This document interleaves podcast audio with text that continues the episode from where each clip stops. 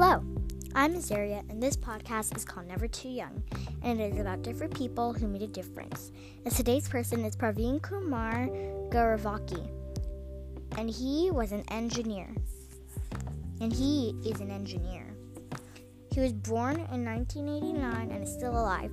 Praveen Kumar Garavaki loves science. As a young boy growing up in India, he spent most of his time learning about technology and researching new inventions. At 13 years old, Praveen decided a 20,000 year calendar.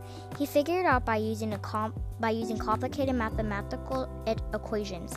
After that, Praveen doubled his efforts and made a 40,000 year calendar. Then he made it available for such an incredible invention. It was put on display at the Singapore Science Center. Two years later, at the age of 15, Praveen decided to use the knowledge of technology to help others. He began working on a low cost design for an artificial leg that would help amputees, people who are missing limbs, walk better.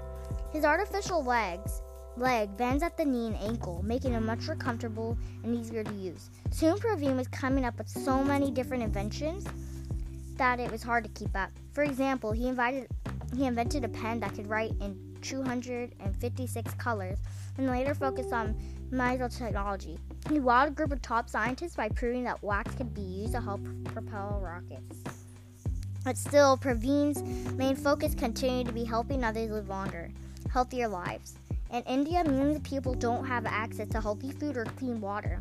Praveen wanted to change this, so he invented a way for people to preserve food for up to three years. He also developed a water purifying system so people could drink clean water.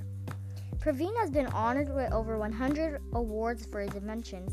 The President of India honored him with Bal Shri, which is one of the top awards given to children for their creativity.